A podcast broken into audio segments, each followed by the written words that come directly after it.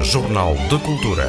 O espaço para as artes, para a tertúlia e divulgação da vida cultural madeirense.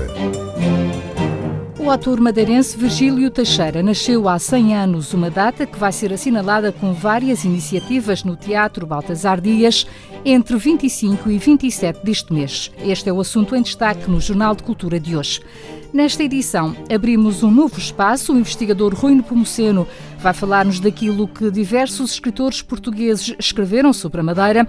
Na sua primeira colaboração, destaca o livro Madeira, Maravilha Atlântica, de Maria Lamas, autora que conheceu pessoalmente. Francisco Fernandes é o responsável pela sugestão de leitura desta semana. O novo colaborador deste programa escolheu um livro de José Eduardo Agualusa. Olinda Beja, escritora natural de São Tomé e Príncipe, acaba de lançar um novo livro na Madeira. Chá do Príncipe serve de pretexto para uma conversa em que a autora lamenta o afastamento de Portugal da lusofonia. Falamos também do sonho de Celeste Silva, um livro que foi lançado em São Vicente. Celeste Silva é uma das contadoras de histórias da rubrica Histórias e Lingalengas da Antena 1 Madeira. Jornal de Cultura, com Lilia Mata.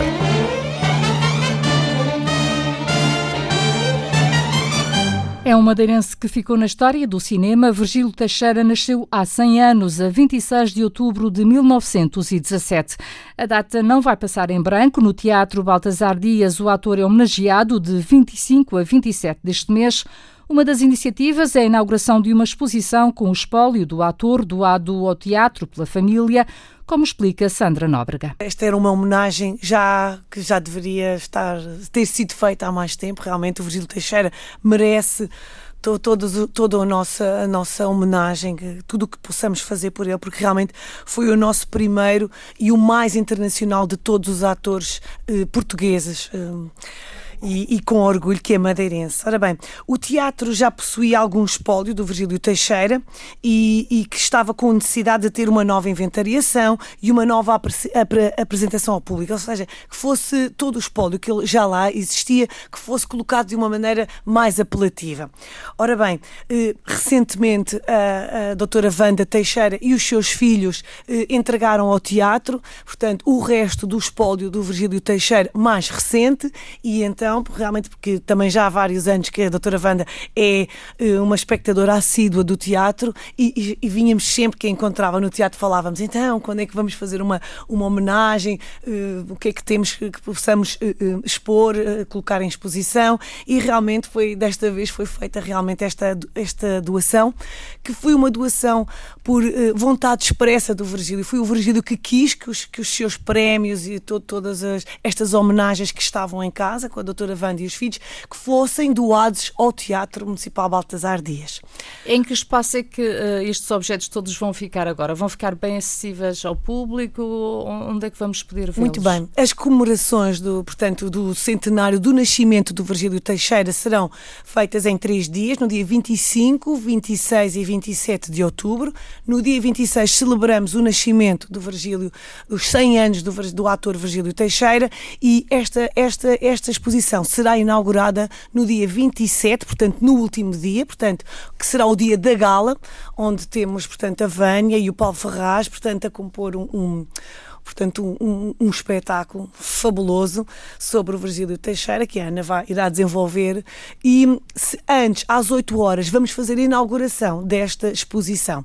Será feita no, no segundo andar, portanto, no, camarões, no corredor da segunda ordem do Teatro Municipal Baltasar Dias, e será que será todo dedicado ao cinema, aliás, porque é nesse andar que nós temos a cabine de projeção. Não podemos esquecer que o Teatro Baltasar Dias já foi um cinema, foi naquele teatro que pela primeira primeira vez se fez teatro e cinema ao mesmo tempo, foi pioneiro em Portugal, portanto é, é simbólico, é icónico, e portanto teremos uma aula que será dedicada ao Virgílio Teixeira, sendo o núcleo Virgílio Teixeira. Quantas peças no total vão ficar aí Estamos ainda núcleo? a contabilizar, ainda estamos a, a moldurar, ainda estamos a, organizar, a, a, portanto, todo o seu espólio. Mas é sobretudo os prémios, os eh, prémios e homenagens prémios. que lhe foram feitas e temos também muitas molduras e fotografias e temos um, a medalha de mérito uh, da Câmara Municipal do Funchal, que lhe foi atribuída em 1997, que vai estar em exposição no Teatro Baltasar Dias. Também não nos podemos esquecer que o Virgílio Teixeira foi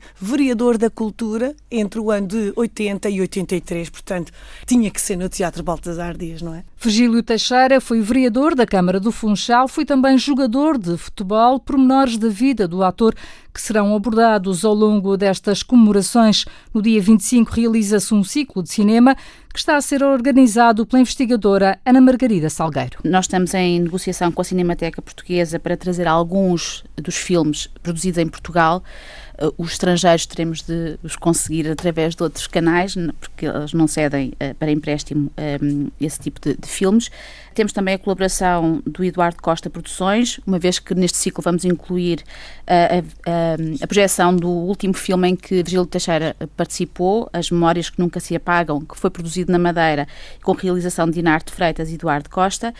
E vamos tentar neste ciclo um, um, fazer uma espécie de mostra de, das várias vertentes, dos vários tipos de cinema em que ele participou, não só cinema português, mais direcionado, mais a, próximo daquilo que era a, a, política do Estado Novo, uh, e nós sabemos hoje que o cinema foi um instru instrumento de propaganda muito forte durante este período, uh, mas também dar a conhecer outras outros tipos de cinema em que ele participou, nomeadamente um, tentámos incluir neste, neste ciclo um, alguma produção uh, espanhola, porque ele também trabalhou uh, durante muitos anos em Espanha. Um, uh, algum dos filmes, alguns dos filmes em que ele participou em Hollywood e um, também um filme que foi objeto de censura e que é hoje quase esquecido, que é o Nazaré, em que ele participou também como protagonista e que se insere dentro de uma estética mais neorrealista. Portanto, nós tentamos mostrar as várias vertentes da obra cinematográfica de Virgílio Teixeira, enquanto ator. O dia 26 está reservado para um colóquio que terá a participação de diversos investigadores a nível nacional. E aquilo que tentámos fazer foi contactar um, alguns dos mais visíveis investigadores na área de estudos de cinema em Portugal uh, e tentar saber se eles teriam interesse em iniciar a investigação sobre a obra de Virgílio Teixeira ou se, tendo já produzido algum trabalho sobre alguns dos filmes ou até mesmo sobre a obra de Virgílio Teixeira, teriam disponibilidade para vir cá. E de facto foi com muita surpresa que verificámos que há imensa gente a trabalhar sobre cinema em que ele participou uh, e é com, muito, com muita satisfação que nós iremos acolher neste, neste colóquio não só investigadores um, que trabalham no continente, mas também alguns que trabalham aqui na Madeira. E, e temos já a confirmação de, de alguns deles. Um, a professora Leonora Arial, uh, que irá falar sobre, uh, que nos trará uma comunicação intitulada As Estrelas do Cinema no Neorrealismo, em que irá justamente falar sobre o Nazaré e sobre o papel que ele, Virgílio Teixeira, enquanto galã não é, do cinema português da altura, um, o papel que ele teve na, na, produção, na realização deste, deste filme. Uh, depois teremos Maria do Carmo Pissarra, que, e passo aqui um parênteses, que está justamente comigo um, a organizar este colóquio. Portanto, apesar de não ser madeirense, não ter qualquer vínculo uh, ao Centro de Investigação e Estudos Regionais e Locais, que está também associado a este, a este colóquio, aceitou o desafio de, uh, justamente connosco, organizar este colóquio. E, portanto, o contributo dela tem sido muito válido neste sentido de contacto com outros investigadores. Portanto, ela propõe-se trabalhar sobre uh, a ligação de, do, do, cinema português e, nomeadamente, os filmes em que Virgílio Teixeira uh, trabalhou, que foram desenvolvidos em parceria com a Espanha. Portanto, durante um período do Estado Novo, devido às, justamente às ligações políticas que se estabeleciam entre o Estado Novo uh, e, a, e, o regime franquista, houve uma aproximação muito grande em termos de produção cinematográfica. E, portanto, Gil Teixeira foi uma das figuras, foi um dos atores que esteve mais presente nesta, nesta dinâmica. E, portanto, ela vai apresentar uma comunicação intitulada Entre a Portugalidade e a Irmandade Ibérica, Nascimento de uma Estrela de Cinema. Uh, depois teremos Paulo Cunha, que é uh, um dos, uma das figuras-chave da Associação de Investigadores de Imagem e Movimento, a AIM, uh, que nos irá falar, e é também professor de cinema na Universidade da, Beira, da Beira Interior, que nos traz um, uma comunicação intitulada Mr. Teixeira, um embaixador português em Hollywood. E, portanto, como o título indica, vai justamente dar conta daquilo que foi o papel de Virgílio Teixeira, enquanto ator português, na, eh, na, aproximação, digamos assim, daquilo que era a produção cinematográfica portuguesa no contexto de Hollywood. e depois teremos, ehm, também uma intervenção de, de Paulo Miguel Rodrigues, que vai falar, vamos agora recentrar-nos mais no contexto madeirense, e vai falar sobre os contextos insulares e a ligação.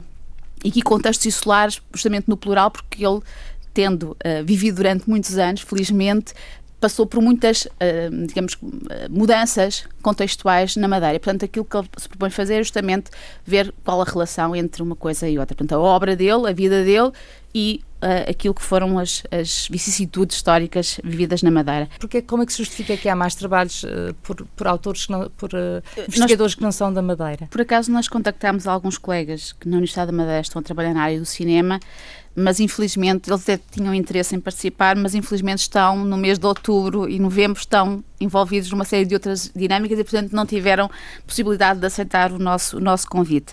Uh, eu julgo que assim, um, quer a Leonora Real, quer a Maria do Carmo Pissarra, quer o Paulo Cunha, quer o Tiago Batista, aceitaram este desafio porque têm trabalhado sobre uh, a produção cinematográfica portuguesa uh, do período do Estado Novo. Portanto, eles são especialistas de facto nesta área uh, e, portanto, cruzarem-se com Virgílio Teixeira e com o trabalho dele era um, imperioso, porque ele de facto teve imensa importância durante a década, como eu dizia há bocadinho, de 40, 50, 60 e 70 do século XX. Portanto, eles tinham conhecimento já do trabalho dele, nunca tinham olhado para, para, para os filmes com o foco destinado a estudar uh, uh, o papel dele nesses, nesses filmes, mas de facto eles têm conhecimento e, portanto, aceitaram com, muito, com muita satisfação vir cá juntar-se a nós nesta, nesta iniciativa. A RTP Madeira está também a preparar um documentário sobre a vida do ator madeirense Virgílio Teixeira.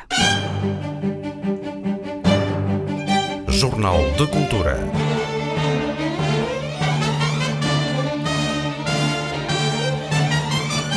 Nesta edição do Jornal de Cultura, abrimos um novo espaço para darmos a conhecer escritores portugueses que escreveram sobre a Madeira nos séculos XIX e XX. Rui Nepomuceno, advogado e investigador, hoje com 81 anos, conduz-nos nesta viagem que começa com Maria Lamas, autora do livro Madeira, Maravilha Atlântica. Para além dos factos e das palavras, Rui Nepomuceno guarda memórias desta escritora que conheceu pessoalmente. Maria Lamas nome Maria da Conceição Vassal e Silva da Cunha Lamas. Foi, foi, nasceu em 1893 em, em Torres Novas e morreu em Lisboa em 1983, com 90 anos de idade. Uh, foi, foi, quanto a mim, uma das maiores escritoras intelectuais portuguesas que escreveu uh, defensora, sobretudo, do direito das mulheres das crianças, defensor da paz, da democracia e do socialismo. Uh, repare, uma, uh, em 1938, ela foi eleita presidente da Associação Feminina para a Paz, que fez um, um papel interessante em Portugal, mas que Salazar mandou fechar porque era, porque era uma, uma, uma intervenções progressistas sobre os direitos da mulher e a situação da mulher na, naquele tempo que era terrível, que era datado. Em 1945, com uma honra para Portugal, foi nomeada durante muitos anos membro do Conselho Mundial da Paz. Portanto, uma figura eh, muito reconhecida internacionalmente nessa área.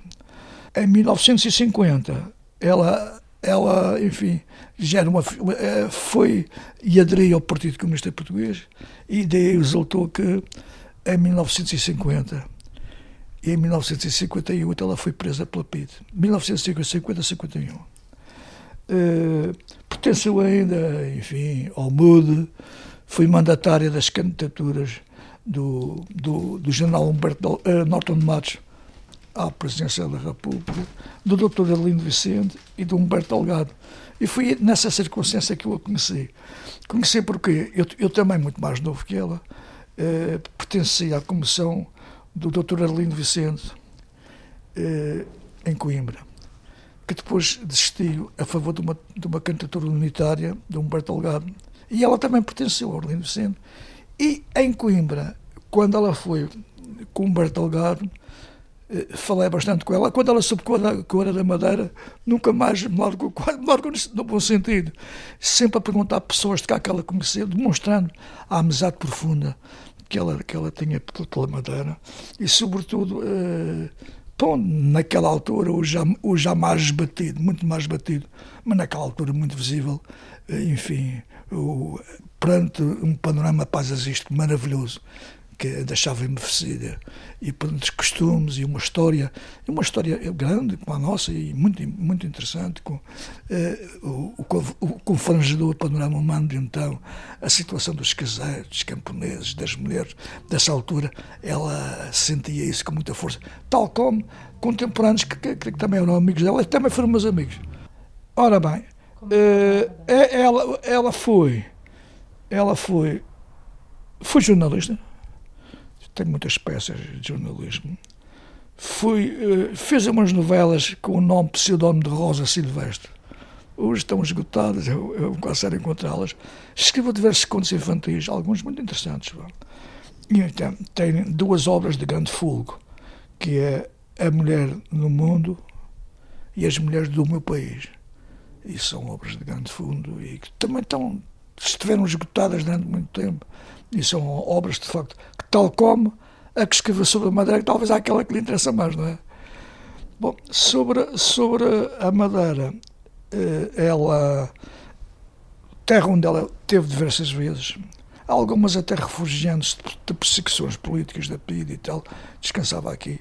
Conhecia aqui muita gente, o Dr. Brito Câmara, uh, o Aníbal Trindade, uh, muitas personalidades da Madeira que ela me falou sobre elas. Jorge de Castro, o engenheiro Jorge de Castro, da pesca submarina e tal.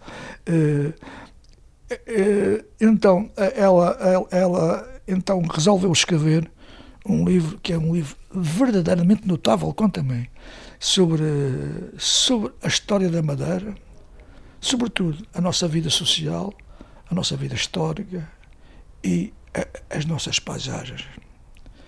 Uh, que foi editado pela Eco do Funchal. O livro que chama-se Arquipélago da Madeira, Maravilha Atlântica, que está esgotado e, e, e a pena, e a pena que se tenha reeditado tanta coisa por aí. Uma obra de, de fogo notável como esta, não percebo porque ainda não, não foi não foi reeditada. Soube disseram que a caminho salvo erro, não tenho, agora não posso estar a errar, a caminho, eh, depois da morte dela, fez uma, uma edição completa das obras dela. E esqueceram-se dela porque foi a única que não foi publicada no continente, que foi publicada aqui na editorial de Funchal.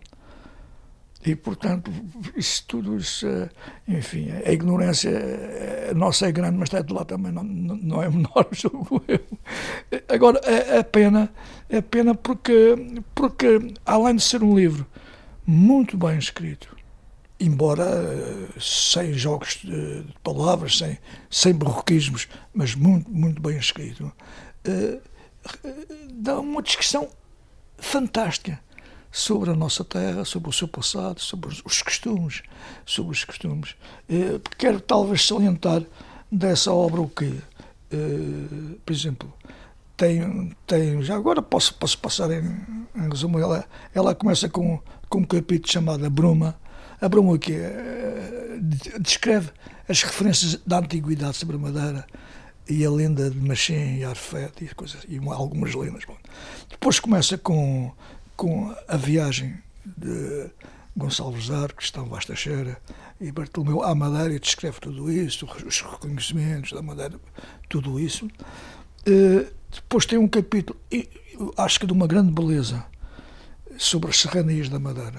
Portanto, sobre, sobre o Rabassal, Caldeirão Verde, a região dos grandes picos, com o Pico Ruivo e tudo aquilo que ela descreve maravilhosamente, a Boca dos Namorados, os balcões uh, e o caramujo, Polo da Serra, os vales e também refere-se também àquela, as nuvens, o mar de nuvens e tal. Uh, refere, e, e, é uma, são descrições belíssimas e, e, que, e que no meu livro e que no meu livro transcrevi quase que todas elas em grande parte. Depois tem outro capítulo dedicado, que ela chama o drama e a epopeia da água, dedicado às ribeiras da Madeira, dedicado aos engenhos e serras d'água, às azanhas e às levadas.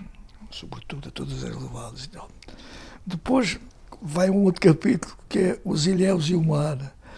E nos ilhéus e o mar começa com as vias lá pescatórias, Polo do Mar, Cama de Lobos, Machica, Cansal, referindo-se também episódios como a pesca da baleia uh, e a caça submarina e o, o, o, algumas tempestades do nosso, dos nossos mares. E depois faz um, uma descrição da volta à Madeira por mar e aproveita essa descrição da volta à Madeira por mar para falar em todas as nossas freguesias e conselhos. E então, então eh, aí, eh, além das referências históricas de cada conselho, das pessoas que mais se neutralizaram naquele conselho, as diferenças entre, entre a mentalidade, por exemplo, do pescador do Cancel com o pescador do Polo do Mar, tudo isso, todas, tudo isso é, ela estudou profundamente e, e, falava com eles, falou, teve uma, uma abordagem direta e, soube, e portanto, isso é uma maravilha. Outro capítulo a seguir, isso, isso aí também, acho que são sobre todas as quintas da Madeira, que também devem ser património da humanidade. E ela descreve todas elas, descreve quem é que lá vivia, as pessoas que lá viveram, os dramas que lá se passaram. Tudo isso é, é de uma riqueza, não vale a pena dizer as, as economias todas. Depois tem um outro capítulo em que vai à economia também. É, faz um capítulo sobre o açúcar, o vinho, a banana, os bordados, os laticínios, os vinhos, as flores, o turismo e acaba como uma grande riqueza que ela descreve o homem madeirense e os imigrantes madeirenses e a migração.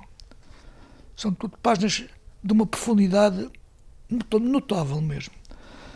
Depois faz um capítulo especial sobre a cidade de Funchal, a nossa história, os nossos monumentos, os nossos museus, toda a cidade de Funchal. Um outro capítulo grande também sobre a ilha do Porto Santo. É, o outro sobre as desertas e, e as selvagens.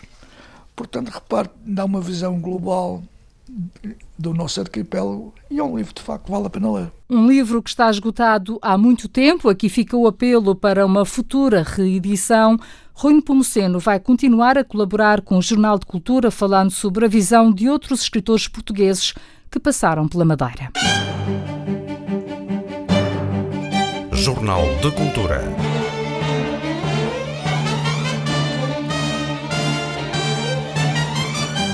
Chá do Príncipe é o título do último livro da escritora são tomense Olinda Beja, que acaba de ser apresentado na Madeira.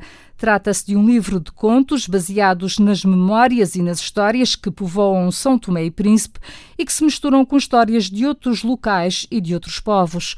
Olinda Beja fala-nos desses contos e deixa um desabafo. Portugal, afirma, está longe da lusofonia. Uh, são histórias, são contos, uh, mas que culminam na realidade com o chá eu também não queria estar a, a, a, levantar muito o véu para que as pessoas estivessem lá na, no lançamento.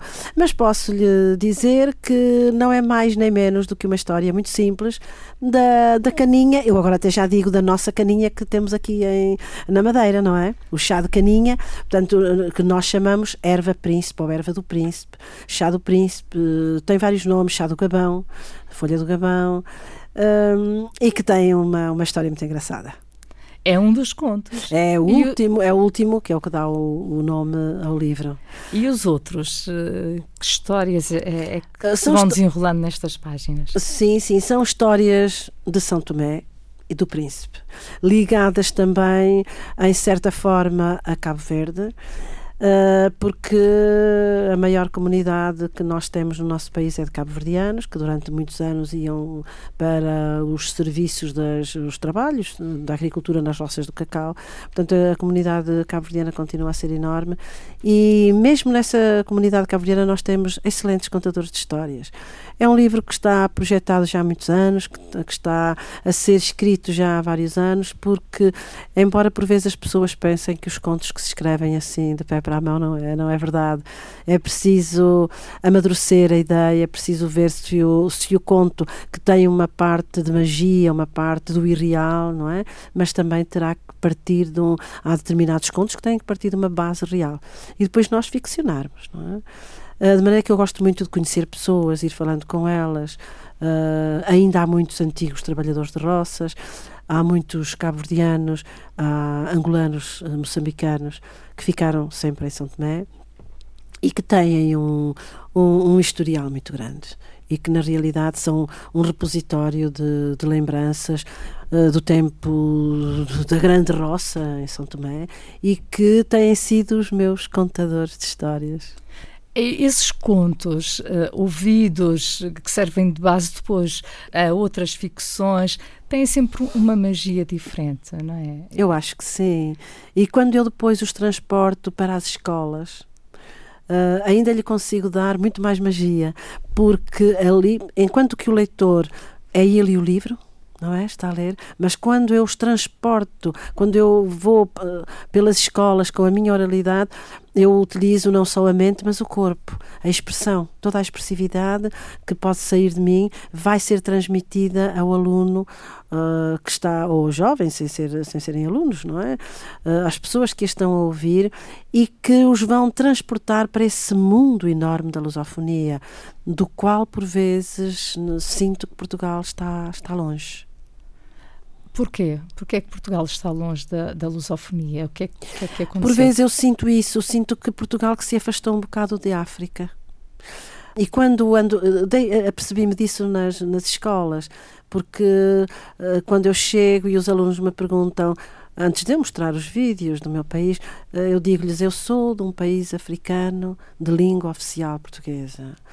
E eles dizem: Angola. Angola, talvez seja de Angola. Eu disse, não. Depois dizem uh, Brasil, portanto, quando o Brasil não é país africano, é? mas, uh, portanto, há um desconhecimento uh, que os professores, de, sobretudo os professores de História, não têm sabido aconchegar outra vez.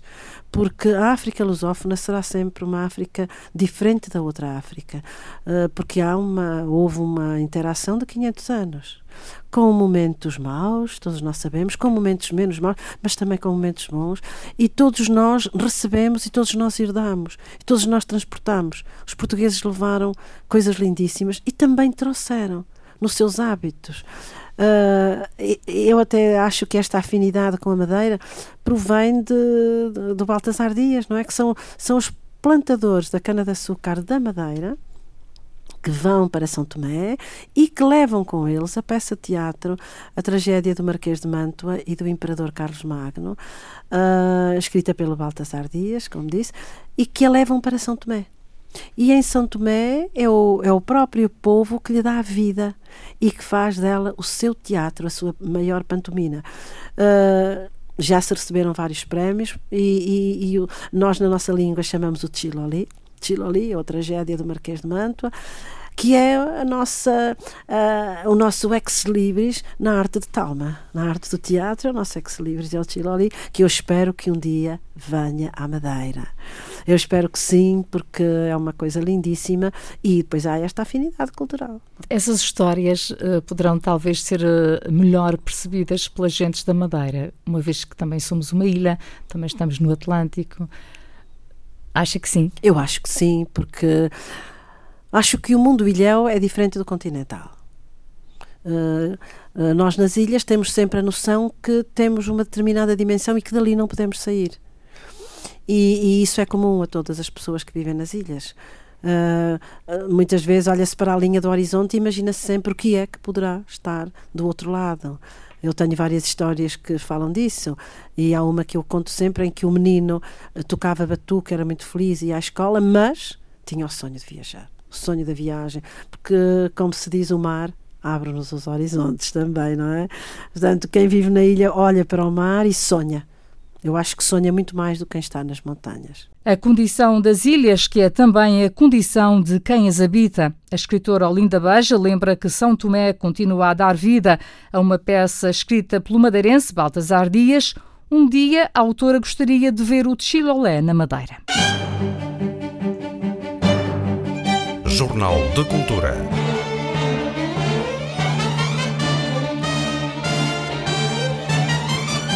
A crónica literária de hoje é da responsabilidade de uma figura bem conhecida na região. Francisco Fernandes já foi secretário regional da Educação e Cultura e é autor de diversos livros. Para a sua estreia neste espaço, escolheu um livro recente do escritor angolano José Eduardo Agualusa, intitulado A Sociedade dos Sonhadores Involuntários. A Sociedade dos Sonhadores Involuntários é um dos mais recentes livros do escritor angolano José Eduardo Agualusa que junta no domínio do onírico quatro personagens fascinantes. Um jornalista que sonha com pessoas que não conhece, uma artista plástica que encena e fotografa os próprios sonhos, um neurocientista capaz de filmar os sonhos e um hoteleiro, antigo guerrilheiro, que tem com os sonhos uma relação ainda mais estranha. Tendo como pano de fundo Angola e o seu regime totalitário à beira da desagregação, o autor transporta-nos para ambiências onde a ficção bebe inspiração na realidade, desde desaparecimentos reais e ainda não explicados, caso de pessoas e até de um avião, até o registro recente dos dissidentes angolanos em greve de fome, realidade vivida por Luati Beirão e os seus companheiros, aqui retocado e condimentado neste romance pela ficção imaginada e descrita por José Eduardo Agualusa. Sobre este romance, Mia Couto comentou Algalusa é um tradutor de sonhos. A Sociedade dos Sonhadores Involuntários é um romance tecido com os mais delicados materiais da poesia. Estamos perante uma leitura acessível e descontraída, capaz de prender o leitor, desde as primeiras até a última página, uma narrativa simultaneamente mordaz, criativa e engraçada, que apela para o sonho como meio de compreensão da realidade. Lusa, editada em Portugal pela Quetzal, Está já publicado em mais de três dezenas de países e em várias línguas europeias. Nasceu em Uambo, Angola, em 1960. É jornalista e escritor, sendo detentor de vários prémios literários no seu próprio país e no estrangeiro, representando uma das mais significativas presenças na literatura de língua portuguesa da atualidade. De entre as suas obras, A Sociedade dos Sonhadores Involuntários leva o leitor a uma viagem à Angola de hoje, prevendo mudanças e mantendo a esperança de um futuro melhor, conjugando essa linha de pensamento com uma ficção divertida e criativa. Boa leitura. A sugestão de leitura desta semana é de um escritor lusófono. Experimente ler a obra de José Eduardo Agualusa. Jornal de Cultura.